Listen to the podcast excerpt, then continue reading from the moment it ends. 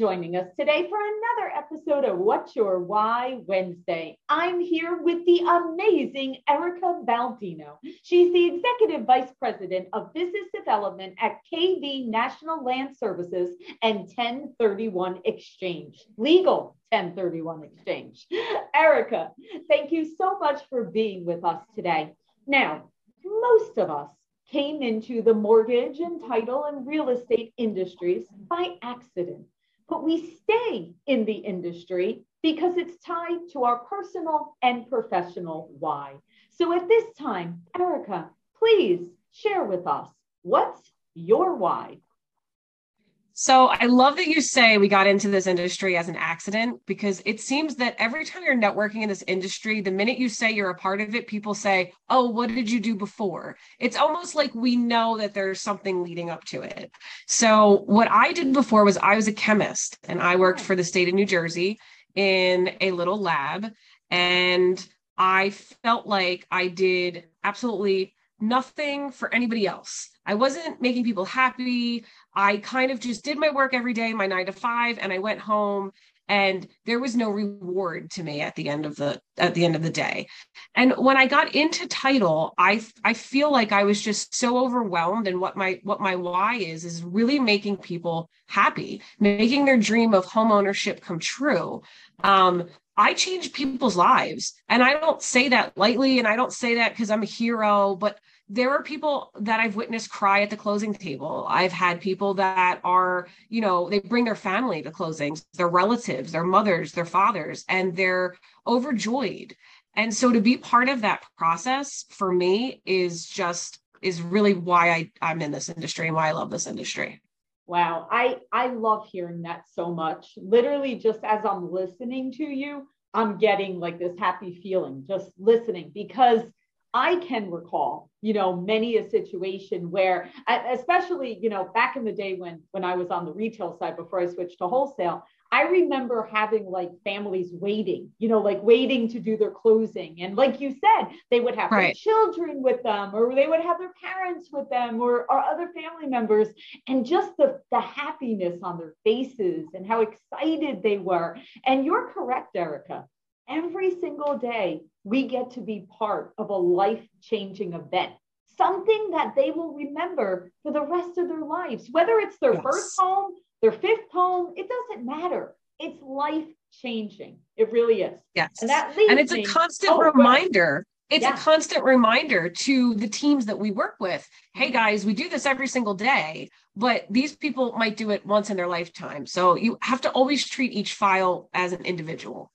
You are correct. And that leads me to my next question.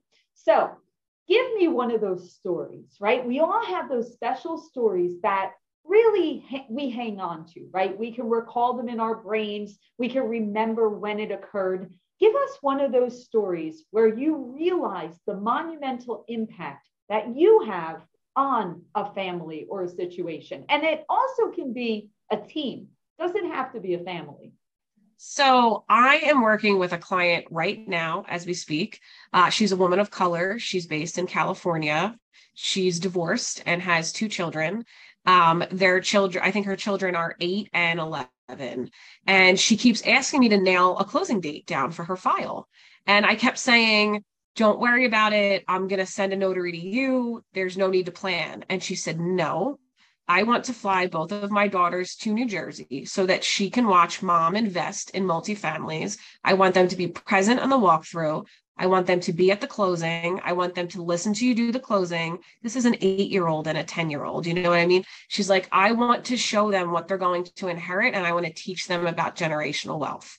And that struck me as just a beautiful memento. She is dead set on having her children present. She will do whatever it has to do to fly them here so that they can watch mommy build her real estate empire. So that's part of the reason I do what I do. That is absolutely one of the best stories I've heard. And for the last 18 months, I've been listening to people's stories. And that one is incredible, because it's one thing, you know, when you speak about a single mom making the decision to go into, you know, investing in multifamilies, that's one thing, right? That's phenomenal.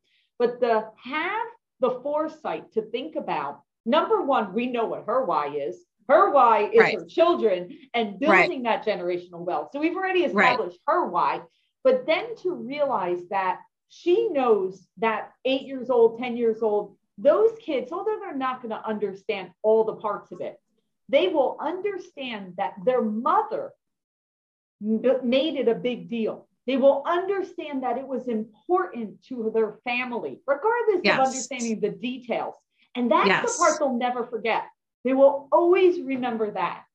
And they're not just going to inherit a portfolio as spoiled little kids that are kind of like, okay, well, whatever, mom must have bought these for us. They're going to see mom struggle and mom getting approved for a mortgage and mom moving the money and she's doing 1031 exchanges. She's never done that before. So all of these are firsts. And I think they're going to remember that so that they're not going to take this for granted and hopefully continue her legacy. So I was very moved by that. I'm glad I got to share that with you. Yes, I love that story. That is wonderful. So is she investing in properties in New Jersey or? So she sold one in Florida and she's buying three in Newark, New Jersey. She's going to have four families in Newark. Yep. And she lives in California. So, and she's a nurse, by the way, she's a nurse. I hope she's listening. She's a nurse and this is her hustle. This is how she's going to make her, her children proud. Wow. Yeah. I mean, as if it's not enough that she's already a hero of being a nurse and serving others, right? She has this mindset of, I'm not just worried about today. I'm already thinking about tomorrow. I'm already putting this away. I love that. So kudos to her. And that's a phenomenal story. To her. And it's so funny because she tells me all the time that this industry is harder than nursing. Like she makes these jokes all the time. And like, we take our industry for granted because we know all the tricks of the trade and we say our acronyms and we use words like HELOC and clear to close. And we just automatically assume that everyone knows what we're talking about. And she's like, Erica, this is the hardest thing I've ever had to deal with, the 1031 exchange requirements. So always a reminder to just, lead by education, I think, and explain these little steps to your clients that we kind of take for granted because we understand the nomenclature of what we're dealing with. You are correct. I read an article once a couple years ago where they asked people, what is the most stressful thing you've ever gone through in your life? And of course people listed things like, it was things like getting married, right? Or going through a divorce or going through, having a baby, things like that. But in the top 5 was going through the mortgage process. I'm surprised it wasn't number one. Yeah, it wasn't number one, but it was there. I'm so surprised because I wish that sometimes more lenders would come to the closing table because it is so unceremonious, especially in New Jersey for different reasons. I was at a New York closing yesterday. There was 12 people at it. I go to Jersey closings. It's me and 2 people. So it's very unceremonious. But you should see that the clients kind of come to the closing table and they're almost defeated and it's nobody's fault. You know what I mean? It's not like people were purposely, but the mortgage process is hard. Buying a home is hard. Negotiating contingencies is hard. Moving is hard. And so they look at me and some people will say, this was more difficult than child bearing. They were like, we never had this many arguments before. It was stressful. So it is. And I tell anybody, any first time buyer going into buying a house, it's not easy. HGTV makes it look like it's the easiest thing in the world. It makes it look like you could put a sticker on a house and it's yours. And it's not like that. And if you prepare people accordingly, I think they'll be mentally stronger and say, I have to get through this. Erica said it's going to be tough. You know what I mean? But we're going to make it. You can't set your clients up to fail. I agree. And that actually leads me to my final question. So I'd like to know, what advice do you have to all of our originators out there, to all of our people in mortgage and title and real estate? You shared a couple of things. Number one that I've got the takeaway is go to your closings. So that's one recommendation that I can say. But what else would you like to recommend for our mortgage professionals out there? So I would say this. I would say always stick to your guns. Always stick to your guns. And what you think is right, do the right thing by people. And I say that because when I first started in the industry, I had a gentleman tell me that I was never going to get anywhere because I was a goody two-shoes and I followed the rules.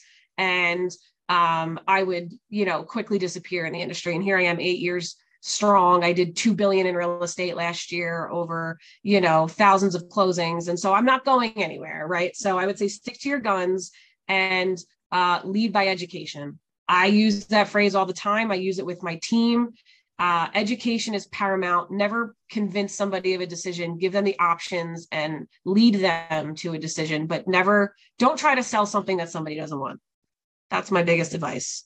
If they want to go FHA and you're trying to convince them conventional, give them all the reasons why, but don't press and don't lead. Let them be empowered with the decision and let them do it by their education. I love that. And education is lead by education. Lead by education. That's my favorite saying. Such a great piece of advice. And you are correct. The longer you're in the mortgage industry or title or real estate, the more things become normal to where you don't remember what it's like to be scared or to not know, right? All of us felt that way. When we arrived in this industry or when we bought our first home or when we went through that, we were scared and we were overwhelmed and we were frustrated and all other kinds of adjectives that were in there. And then we come in here and it just becomes part of our day to day. And we kind of lose sight of the fact that that's exactly how our families that we serve are feeling.